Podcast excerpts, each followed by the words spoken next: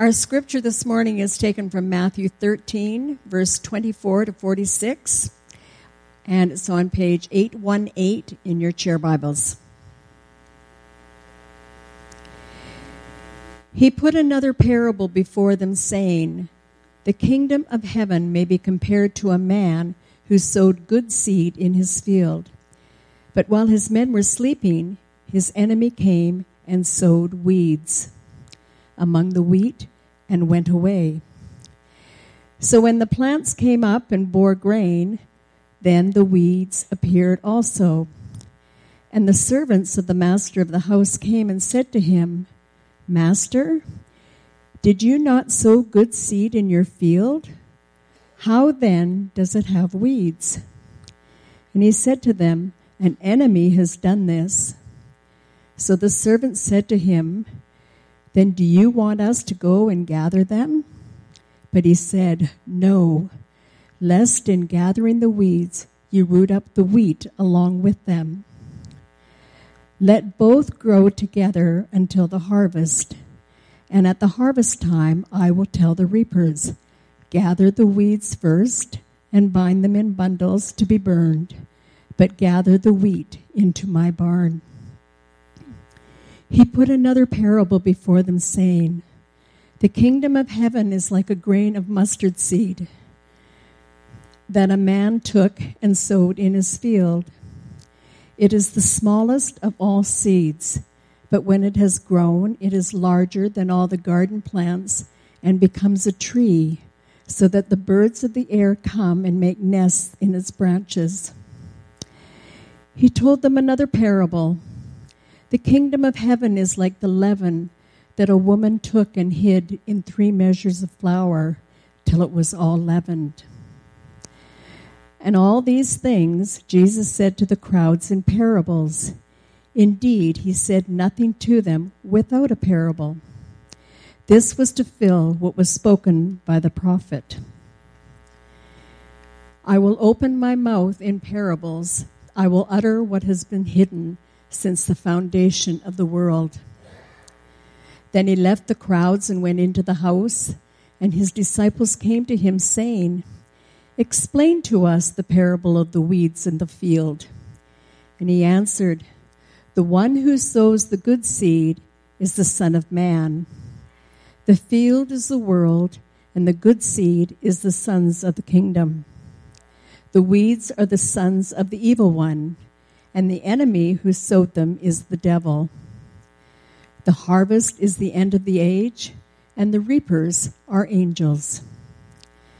Just as the weeds are gathered and burned with, with fire, so will it be at the end of the age. The Son of Man will send his angels, and they will gather out of his kingdom all causes of sin and all lawbreakers and throw them into the fiery furnace. In that place there will be weeping and gnashing of teeth. Then the righteous will shine like the sun in the kingdom of their Father. He who has ears, let him hear. The kingdom of heaven is like treasure hidden in a field, which a man found and covered up. Then in his joy he goes and sells all that he has, and he buys that field. Again, the kingdom of heaven is like a merchant in search of fine pearls, who, on finding one pearl of great value, went and sold all that he had and bought it. This is the word of the Lord.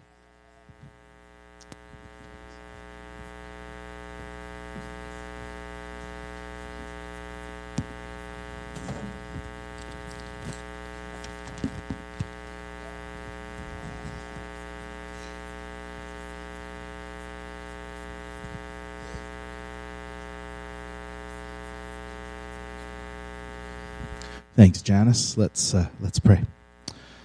Lord, we thank you for your word, and we ask this morning you would continue to speak, and uh, Lord, open our hearts to grow us more and more. We pray like you, Jesus. Amen. Last week we celebrated Rowan's fifth birthday. It was very exciting. You can imagine for a for a five year old. There was balloons, there was cake, there was presents. Uh, there was family. Sarah's family came from from Winnipeg, so it was, it was all very, very, very exciting. Um, the first thing he did when he woke up that morning was uh, wanted to make several happy birthday banners, which would then be set up all around the kitchen. And so, he, so we had like all at sort of Rowan height, several happy birthday, happy birthday, happy birthday. Oh, it was, it was great. And uh, as soon as the party was over, he was taking them all down. He's like, "It's over. No, we're done." Um, but they had to go all over the place. He was very excited, um, and he knew Sarah's family was coming. Um, but he was living. He's living in anticipation of the party to come. Right? He was living in uh, in great hope of what would come. Uh, now, technically, if you think about it, he he's five. He was already five. Five had come at about three in the morning, which is somewhere in there when he was born.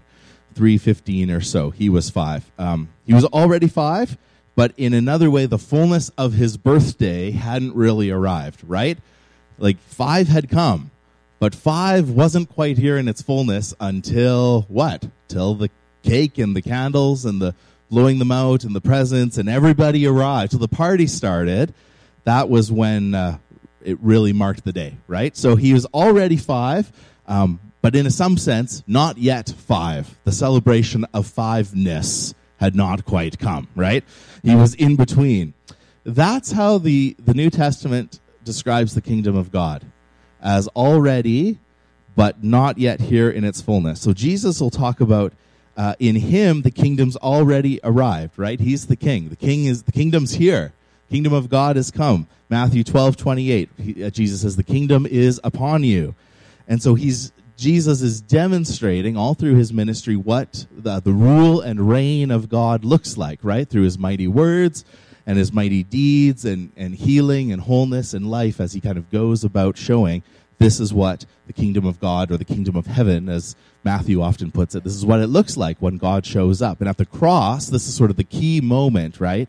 Where we can say Jesus is Lord. He's defeated death, he's defeated sin, and with his resurrection, uh, God's new creation world has begun. This is the kingdom has come. It's here. And yet, it's not here in its fullness. And all through the New Testament, you get this sense, the sense of longing for Christ to return, right? Jesus' last words in Revelation are, I am coming soon.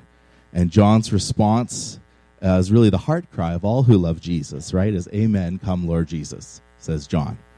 And so uh, Israel always believed that when Yahweh returned to them, that would be kind of the end. Like this, that'd be the end of the world, right? He shows up, sets things to right, nations come into Jerusalem, awesome and that's it. New creation party. Woo, it's all good to go.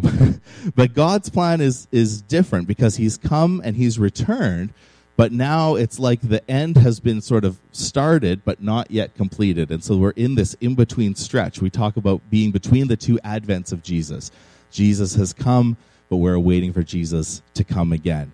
And the church uh, is called to live out uh, the reality of the kingdom of God in that in between time. And one of those one of the ways we do that is by living missionally, by sharing the good news of what Jesus has done, both in our words and in how we live, right? It's meant to, meant to change us, meant to be noticeably different in how we live our lives versus how people who have not encountered Jesus or encountered the kingdom of God, uh, how, how their lives are lived and, and sort of the priorities we have and that sort of thing. At least it's supposed to be anyway. That's sort of the idea.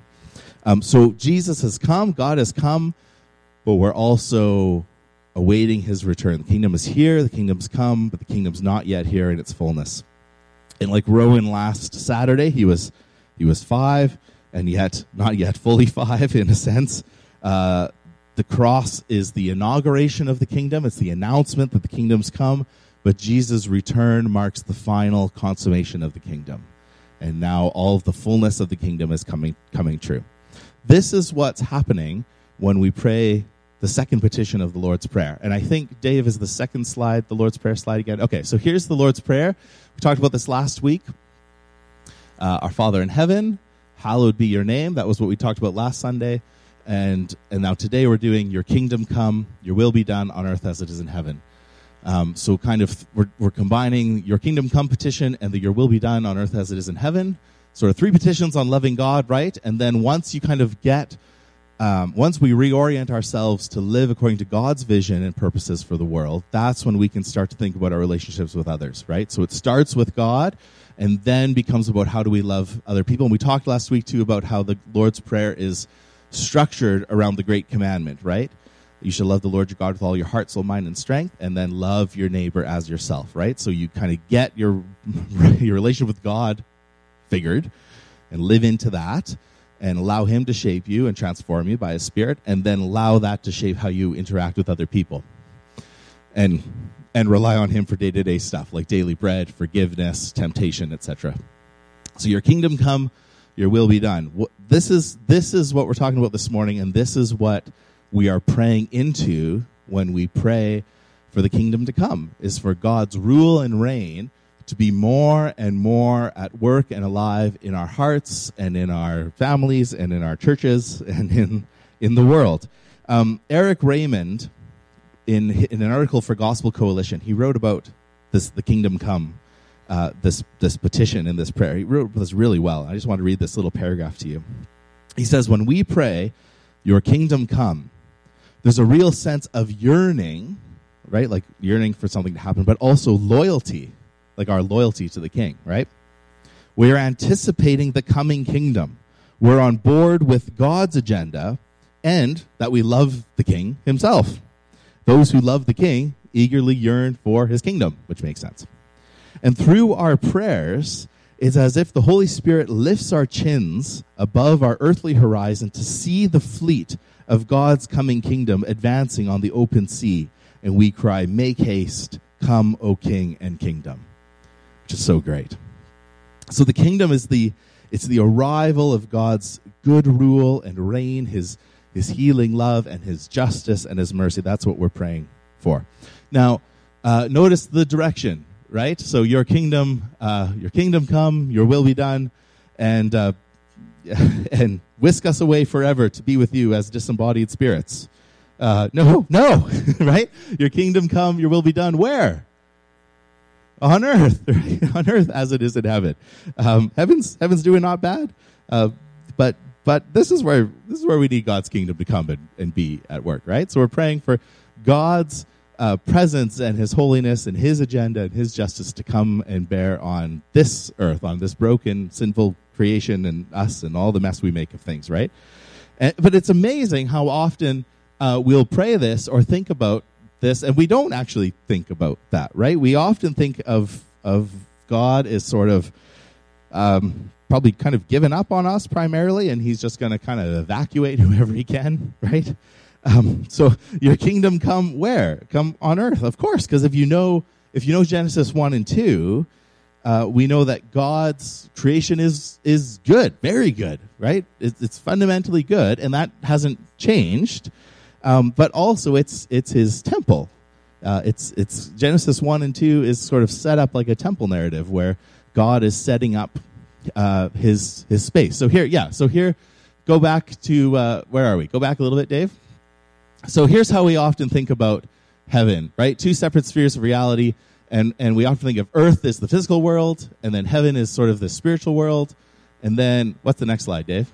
Yeah, and so then we often think about it like this: is Jesus sort of uh, the earth is terrible and we made a big mess of it and it's really bad and, and our physical bodies are bad is how we often think of it. And then heaven is sort of the spiritual world and somehow that's really good and jesus kind of gets us out right? This is and often we kind of believe this. This is sort of how we often come at things. Um, but if you go to the next slide dave yeah so but the problem is when you read the bible that's actually not true that's actually at, best is a distortion of the truth so what you find when you when you, when you actually read the bible uh, is Genesis 1 and 2 is God's space and our space uh, are overlapping. God wants to make his dwelling with us. And so heaven and earth are sort of in, in harmony together. You can probably leave it on there, Dave, I think, for, for the moment. Um, like I said, when God's describing his, his creation, it's like, a, it's like he's setting up a temple project. And I won't go through all of the ways that's true, but when you when you set up a temple, you set up sort of the, the spaces in the temple, then you fill them. And so you get that kind of pattern in Genesis 1. But at the end, when you're done building your temple, you set up uh, the image of the God in the temple. And so you get your like wood or stone idol and you like set him up, right? And he represents the God to the people and the people respond to the idol and it's meant to kind of direct the worship up to the to the deity, right? and they would do all sorts of things to kind of animate your idol, like you know, push this lever and his arm moves, and like that freaks people out, right? This is like before animatronics, or like light a little fire inside. Now it looks like his eyes are glowing. It was very very exciting. Your idol's very cool, right? That sort of thing. Um, but what happens in Genesis, right? So God creates this space, and it's beautiful and good, and He fills it with all kinds of stuff, and then what's the what's the image at the end that He makes? It's not a trick question. It's it's humanity. It's us, right? It's us. So he doesn't make it a stone or wooden idol. He actually creates us, humanity. This is a lot to say. Genesis is, is a lot about who God is and who we are. And it says you tells you fundamental things about being an image bearer. And so we're called to image forth God's character into the world. And if so if God is loving and compassionate and good, what's that mean we are supposed to live like? we're supposed to be loving and compassionate and good, right? Exactly. So that's how it's that's how it's made to work. And this is sort of our innate calling. And then God calls us to be fruitful and multiply, right? Which is when we had our third child, someone said to me, "Well done, you're fulfilling Genesis 1. Brilliant. Be fruitful and multiply." I was like, "Yeah. Thanks, man." I mean, I know that's kind of the point, but um, but the idea is gr- grow, right? Make families and and neighborhoods and cultures and let's continue the project going. And so the idea and then uh, to basically tend the garden, keep the garden. Um, and so the idea is there's sort of this raw potential built into creation that God wants to partner with humanity to bring forward into its its fullness and its flourishing. That's Genesis 1 and 2. And so we're called to be kind of partners in this cultural project, right? So but God's space and human space are are connected and God wants to dwell with people. That's why right you get the passage of God walking in the cool of the day, right? And he meets up with Adam and Eve. Good times. God gives us the, the honor and the dignity to have free will, right? Because if he didn't, we wouldn't actually love him. We'd just be puppets, essentially robots, right? To, to make someone love you isn't to love them. They won't actually love you if you just make them love you, right? And so he gives us free will to choose or not to live in sync with his plans for us, right? And this is what happens in Genesis 3. I don't know if I have a slide for this. Yeah, there we go. So sin sin severs our relationship with God, but it's not as though God's plans for the earth are totally abandoned. And so you have sort of overlap where you see God at work in his world, right? He's still present and involved.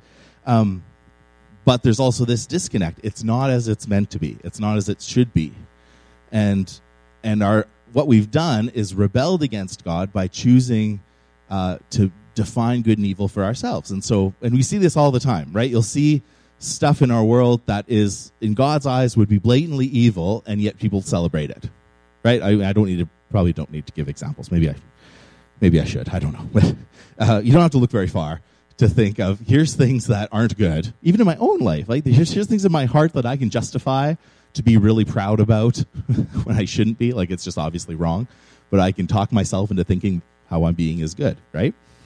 And so because we decide not to follow the God who gives life, you're essentially choosing death, right? And so heaven and earth aren't in harmony. Um, there's a spiritual dimension that's still there, but it's it's we're severed from God, and and so there's this brokenness. But God is so God is so faithful, right? The rest of the Bible, this is like page three of the Bible, right? The rest of the Bible is about God not giving up on his creation, right? And his whole desires to, to bring his space and our space back together so he can dwell with us. And that's basically the rest of the biblical story is God working through one family and that family grows into a nation and so then he's working through the nation. Because remember why does he work through israel? What's the whole point? Because he at genesis 1 and 2 he set up at the beginning he wants to work with humanity to bring his purposes to completion. It's super inefficient right? We're the worst uh, to work with. We're like the worst work partner you could ever have. We show up late we disobey the rules all the time. We're just terrible, right? And that's basically most of the Old Testament is about like, man, we drop the ball all the time. And God is faithfully, faithfully pursuing us because he loves to work with us. He like really, really wants, like imagine you had someone like like a child or a, one of your kids, and they just like blatantly disobey you, but you are so committed to loving them, to try and try and work with them to accomplish the thing, whatever the thing is, right? This is God's heart. Is he just he really wants to work with us to bring about his purposes. And he does that ultimately. What's the what's the most intense way he can actually work with us is to come and become us, right? And this is who Jesus is, right? Jesus is God himself come made flesh, made human, and the whole idea is he's going to undo and mend all the brokenness and sin and evil in the world and bring us back into relationship with God. So I think go to the next slide, Dave. Oh, it's a big question mark. It was meant to be a big cross, but it clearly did not convert well. Um, so if you imagine a cross in the middle, uh, rather than Jesus sort of evacuating everyone from one to the other, Jesus is is mending things back together. Right. This is what he's this is what he's meant to do, and this is the this. If you think back on Israel scriptures, this is the heart cry all the time. Right. Is God, we want you to come and dwell with us. Like this is Isaiah and Ezekiel over and over and over and over. This is why you have a tabernacle and a temple, right? We want a space where we can meet with God again. And why is the temple and the tabernacle all decorated with trees and everything? It's meant to look like the Garden of Eden, right? It's meant to remind you of when things were well, and now we can come into God's presence and try and live this life again where we're our sin is atoned for and dealt with and all that sort of thing, right? And now Jesus comes to deal with that ultimately and so he's bringing uh, heaven or the age to come or the kingdom to bear on, on earth or on this age or this world. This is his announcement, right? This is his inauguration. And Jesus, at the beginning of his ministry, when he reads the passage from Isaiah, right, which is about captives being freed and, and people being healed, this is what happens when Yahweh shows up. He sits down. What does he say? It's happening now, right? It's being fulfilled in me. And the people are like, What do you mean? What are you talking about? you're not God, right? And he's like, well, just watch this. You know, that's kind of the rest of the Gospels, right? It's being fulfilled. And this is where later in Luke, Jesus says, you know, the kingdom's not sort of over here or over there. It's actually in your midst. It's growing in you as you follow me and things come back together again, right? So how does the story end? You might ask. Like, what's the where? Where are we headed for? So, you go to the next slide. It'll be a question mark. It's meant to be a cross. That's okay. Is God and us dwelling together in a redeemed creation? Right. This is Revelation twenty one twenty two, and so God brings these things back together. This is the consummation of creation. So, what's the next slide, Dave? There it is again. So to pray. So there's the storyline of the Bible. This is like that's the basic gist of what the Bible's about. Um, but when we pray, Your kingdom come, it's about aligning our vision with God's vision right? To to bring this about, to kind of restore what's been broken, and to come and to dwell with us, and to renew and revive and to heal and to bring these things to bear on the world. Is that the, what is after this? Right. There we go. So again, like Rowan's birthday, we live in the already of five and the not yet of five, right? We already live the king uh, and his kingdom are coming. We're waiting for the return. There's signs all around us that there's evil and brokenness and things are not well. And yet at the same time, the king is here and the kingdom has come, right? We just read a testimony from Mitch this morning of the kingdom coming into his life, of God at work in his life, right? And so it it ends, we're in the in between, but the consummation ends with that great cry, right? Behold, the dwelling place of God is with who? Humanity, right? And you get the idea of of um, there's no temple in the new creation. Why? Because the whole creation has become the temple of God. And this amazing part where, where John's measuring out a cube, right? And all of creation, all the city becomes the cube because the whole city's become the Holy of Holies, right? All of creations become flooded with God's presence. Is that true yet? No. But do we see glimpses of it? Yeah, for sure, right? So already or, and not yet. This is the kingdom of God. So um, has God's kingdom already come in Jesus? Yeah, yeah, for sure. Has it come and permeated every inch of God's creation? No. Right? Just turn on the news. You'll be made aware very quickly how it's it's not. Um, has God's kingdom come in your life? Yeah, I hope so. like, that's kind of the idea, right? Is that you've been saved, like that that God's at work in your life. Um, has has the kingdom come and permeated every area of your life, and you're now just good to go. No, right? This is the work of the Holy Spirit in your life. This is what, this is kind of the road of sanctification as we grow in the fruit of the Spirit, right? We lay aside stuff and we take on Jesus. So it's already, but not yet. And so we're praying for more and more of God's kingdom. When we pray this, we're praying for God's rule and God's life to take over more and more of his creation and his world, but also more and more of me. Like, Lord, your kingdom come in me. I, I need to be mended right? I'm not well. Um, the amazing thing is, God invites us to pray this in.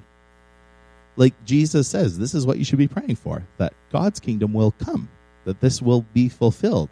And so, God, again, is partnering with us, who are just, we're not great partners at all, but partnering with us to bring his purposes to completion, which is incredibly faithful and generous and and good of him, which is really great. What's the next slide, Dave?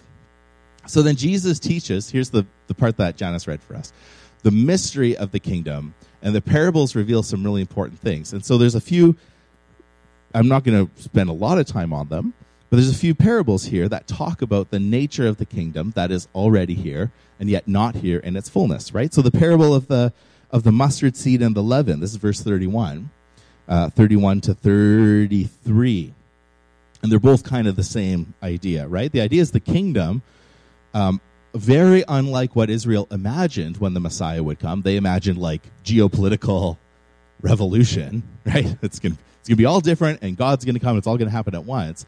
Instead, Jesus says, well, actually, when God shows up, it won't be super noticeable. Um, it's going to start like a mustard seed. It's going to be the most insignificant people you can imagine that are going to actually start a worldwide movement that's going to change the world. And where do you see this? Right? In the disciples. Right? So he picks 12 guys who don't get it all the time. They're pretty useless, right? Peter denies them at the end. And yet it's through these 12 guys, this mustard seed, that God's purposes and kingdom come into the world. I mean, here we are today, right? A result of the mustard seed that Jesus planted growing. Here it is in Dryden, right? We're not in Israel, so clearly something worked, right? Um, the disciples are long gone, but here we are, right? And so God's goodness and grace is called to be kind of made manifest in the world. And that's why you get this great line. This is such a good line. It's the smallest of seeds, verse 32. But when it's grown, it's larger than all the garden plants. It becomes a tree. But then this, like this awesome part, right? So the birds of the air come and make nests in its branches. So the kingdom of God as it comes into fullness, is meant to actually be life giving and harboring and rejuvenating for people. Right? Like birds make homes in branches. This is, I've got birds. I've got my little parish of birds, I call it, right? My bird feeder, my bird feeder. And they come, and it's beautiful. And then I forget, and they're mad at me, and then I refill them, right? And they come with their seeds, and they, they're coming. And they love, they're in the branches, right? This is part of them thriving. And so the kingdom of God, as the church lives out God's vision until Christ comes again and brings the kingdom in its fullness, is to be a people. We're called to be people who, like a tree with branches that birds can come and rest in, we're to be people who are uh, extending God's love and grace and compassion in our communities. Right? Like that's the whole that's the whole idea. That's what this is about. It can start very small. Like the work here in Dryden, the Christian witness here in Dryden started small I can't even I, like I know a little bit about the history of this this congregation, um, but even in Dryden as a whole, would have started small, a few people, right? And yet here we are today. There's a few hundred of us probably all around Dryden that are worshiping this morning, and millions more around the world, right? And this has grown from the small mustard seed. So it's amazing. So the kingdom of God is mysterious in that it starts really small, and God seems totally okay with it starting very small and seemingly insignificant and yet growing over time. And that's what the leaven in the lump is. So usually leaven leaven's depicted as like a bad thing often in the parables, but here it's actually this positive thing, right? The kingdom of heaven's like a little bit of leaven that uh, do you guys know what I mean by leaven? Like doing yeah, we're talking about yeast. Okay. Okay, good. Some of you are like, "Yes, bake the bread." Let's do it. So you've got your dough and you add your yeast, and the yeast does what? Rise. And you only need how much? just a little bit. And the idea is it goes through the whole lump, right? It doesn't just rise like a little blob off on the side. It's meant to, if you do it right, it's meant to make the whole thing rise. And so this is the same idea here. The kingdom of heaven, God has has sown the leaven, placed the leaven. God has worked the leaven. God has worked the leaven into the dough of his world. And it is slowly going to permeate everything eventually. This is, at the end, Revelation 21 22, it's the whole world's redeemed and renewed, right? And what's the what's the other cry? Every knee will bow and tongue confess that Jesus Christ is Lord, right? That's the leaven worked through everywhere. And so again, this starts very small and we see areas in our lives where the leaven has for sure not been worked in, right? Like, oh man, this whole situation's falling apart, this marriage is falling apart, my family's falling apart. Lord, I want the I need the leaven of your kingdom worked into my life, right? I need you to come and permeate my life uh, here and now. It won't come in its fullness until Christ returns, but it's begun here and now. We can see that already at work in our lives. So sometimes the kingdom is slow and it has small beginnings and it's not at all how we would do it, right? We would want big and dramatic and and no one can deny that this is God, right? And God's like, "Well, no, I'm going to do it this way." like, God, come on. Um, but eventually, even though it's unnoticeable in its start, God's kingdom is going to permeate all of creation and bring life. And like, right? He who began a good work will what? Complete it, right? So this resonates all through the Bible. So what about the what's the second one? The parable of the wheat and the weeds. No, sorry, Dave. Go back to the wheat and the weeds. I skipped. I went back 24 to 30. Basically, this one, which is very intense. And if this makes you uncomfortable, then um, well, there it is, right? I'm not going to change it. Um, but maybe you need to sit with it and, and think about it. Um, basically, we're being told evil will be allowed to exist alongside good for a season, right? Not forever. And at the end, when Christ returns and the fullness of his kingdom comes, he is going to sort things out. And so there's a call for us. Are you living in sync with God or not? Like it's meant to be pretty pointed and convicting. Like, where are you? When he returns, are you with the weeds or are you with the wheat? And we have the freedom and the choice to live that now or not, to choose to live in sync with Jesus and to repent and believe the gospel or not. And so the kingdom has eternal consequences, right? This is life and death kind of stuff. And evil, this, this is good news, is evil ultimately will be rooted out, right? And so all the injustices and oppressions that we see in our world today and that we can contribute in our own relationships will eventually be made right. So as much as it's kind of terrifying, it's also really encouraging. Like we want people brought to justice, right? Like we want the bad stuff to get dealt with, don't we? I do. when I see stuff, I'm like, that's awful. Uh, God's going to come and deal with that. It may not be in the time that I would like, um, but that's because of His grace. Like He's making room that none should perish, that all would come to repentance and all would come to faith, right? Um, so that's what that one's about. And then what about the last chunk?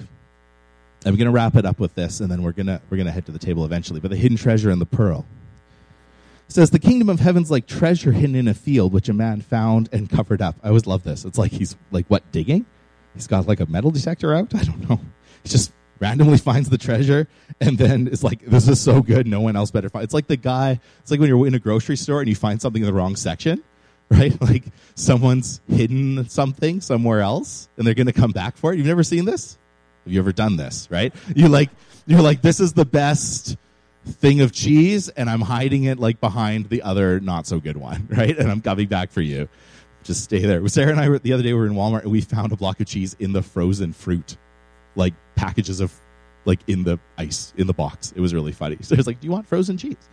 It's just sort of sitting there, right? So this guy finds the thing and then he hides it and uh, and then he goes and he sells everything he has and buys the field. As a kid, this always was really weird to me. Like, how can it be that good? Won't he need some of the other stuff he sold? Really, he sells everything. Um, and then the second one is slightly different, right? In the first one, the guy just finds the kingdom without looking for it. Like he stumbles upon it, right? It just sort of he's like, well, oh my goodness, and he realizes the value and he acts on it. But in the second one, this is uh, verse 45 is about a merchant who's searching for fine pearls. So this person's actively searching for God in the kingdom, right? He's looking for it. And when he finds the one pearl of great value, same thing, he went and sold everything he had and bought it. That is, I just find that's so hard. It's the idea is that um, the kingdom of God, being in relationship with Jesus, living in sync with God's plans and purposes for his world is worth more than anything else we could set our lives around. Right? That's what it, that's what it's saying. Um, but this is convicting because as much as I know Jesus and I'm fairly aware of what God is doing in our world, um, are there things in my life that I feel are more important than what God is doing? And like, is that? I think that's made obvious by how I spend my time. And so, is there?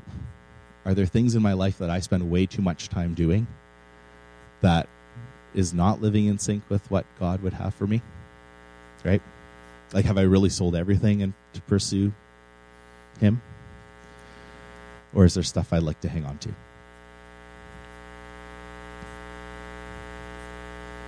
But the idea is pretty clear. Like, more than any other treasure or experience or life goal is the amazing gift of forgiveness and freedom in God. That's what that's about. And that's what Jesus is calling us to live into when we talk about and pray, Your kingdom come, to live into this, right? We're called to actively seek it out. And so the parables are, they reveal something really kind of mysterious about the kingdom, right? It doesn't look like the powers of our world very well. It starts very small, it's subversive, um, but it's really life giving, and that God and his kingdom are worth seeking with our whole, our whole lives. So, has the kingdom already come? Yeah.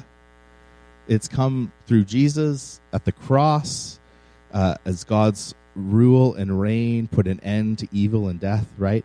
Um, but has the has the kingdom come in its fullness? Not, not me.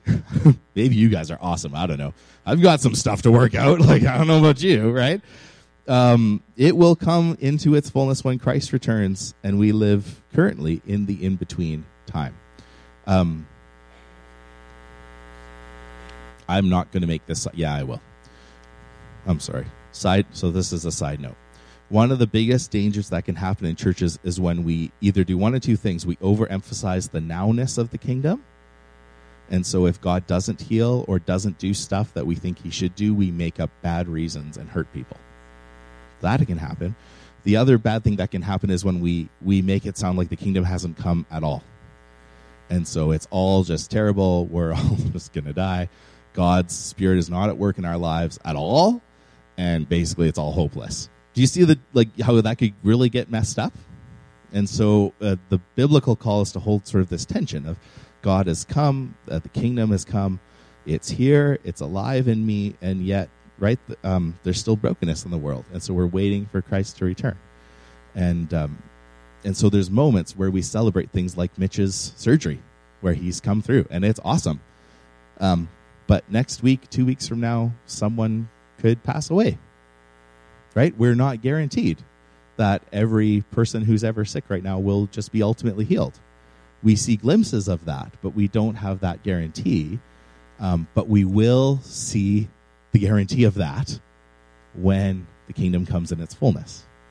And so that's why the, there's such a hope in the Bible of not instant healing right now, always, but in the resurrection. And so we pray, Lord, we pray for people to be healed right? That's all through the Bible. We pray for people to heal, to be healed. We pray for God's kingdom to come, and yet we uh, we all face death, right? So unless the Lord returns within my lifetime, I'm gonna die at some point. Shocker! I know. Guess what? So are you, right? It's just, just a downer this morning. You're gonna. I'm sorry. Unless God comes, you're gonna die. Um, but His coming uh, the promise and the hope of the resurrection is he will make you new and so death is death has been defeated and so i remember um, when i was in school someone said well god didn't heal this person so how can i you know how can we like it was messing him up, right? Like how how do I do that if God's kingdom's come and you know pray for healing and he didn't get healed?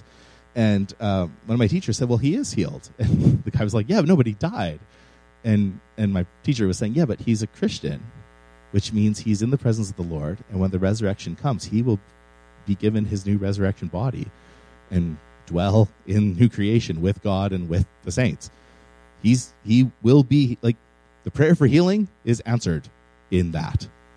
right? And so a lot of our struggles as Christians, and particularly as Pentecostals, is learning to balance the already and not yet. Um, and that's just a, something we have to navigate together. But in the meantime, we pray, Lord, your kingdom come, your will be done. Here on earth, Lord, we look for you to transform and to change us. And as we pray that, we're, we're joining our hearts to God's and we're declaring our loyalty to Him. Um, Lord, we're for your kingdom, not my kingdom. Thank you very much, right? God, there's things I'd really like you to do, um, but this is a submitting thing. Lord, I want to submit to you and your kingdom, your plans and purposes in my life. I have some good ideas and I would like to suggest them to you, Jesus, but ultimately I need to submit to you, right? And so, and we're also proclaiming his goodness. We're saying our hope is sure and it's in Christ, that we're not, uh, yeah, there's brokenness in the world, but the Bible has told us about how God is dealing with that. And so the last sort of questions I wanted to leave with you before we pray and then we come to the table. There we go. Kingdom in your life today. So these are the these are the important questions to really ask as we as we pray in your kingdom come. Um, is to reflect on your own life and ask is Jesus kingdom alive in you? Is there is there areas in your life that you need to open to God? Open your heart and life to God and pray for him to come and mend some things, right? Um, the other thing, though, is as we're sort of mended together through salvation in Jesus and our forgiveness and, and salvation and all of that stuff, we're called to live out our original calling as humans, which is to image God's character. And so as we pray for the kingdom to come, we can also ask, all of us can ask this if you're a Christian, how is God calling you to image Him, to live out His character at home or at work or at school or in your relationships as a as a mom, as a dad? What does that look like as grandparents? What does that look like as an employee? What that, what does that look like, right? Um, as we pray for God to come, for Jesus to return, for the kingdom to come, we also are are praying for Him to help us to live in sync, to live in tune with what God's purposes are. And one of the ways we do that, are reminded of that, is by coming back to this table and celebrating who Jesus is and what he's done and letting, letting him uh, reinvigorate us for life and for mission. And so uh, I'm going to pray. We're going to come to the table. Uh, do you guys want to come up, worship team, and, and lead us in a song? And uh, yeah, let's let's just pray before we head uh, to the Lord's table. Uh, Father, we thank you again for your great love for us. Lord, we thank you that you continue to walk with broken people, choose to love us broken people. And Lord, it, it doesn't, uh, doesn't sway you that we are full of our own bruises and brokenness. And Lord, I thank you that when we uh, gather as a church, we're not gathering as perfect people, but as, as people who recognize our sinfulness and how much we need you, Lord. And so, Father, as we come to this table, we just ask that you would uh, remind us that the, the ground of our lives, Lord, is really here at the death and resurrection of Jesus. Um, Lord, it's here that you inaugurate the kingdom. It's here that you've broken the power of uh, the kingdom of this world, of sin and death and evil. And so, Lord, we, as we come to this table, it's a declaration of our loyalty that you're our king. Um, that we are living and praying for the return of your kingdom and celebrating uh, the moments, Lord, where we see your kingdom at work in us. And uh, Holy Spirit, we thank you that you are the down payment. You're the reminder that the kingdom is come and is coming. And we just pray, Father, that as we come to this table by your Spirit, you would be um, enlivening us, Lord, uh, renewing our hearts and minds to live for you putting aside our own sin and and growing in you, Holy Spirit.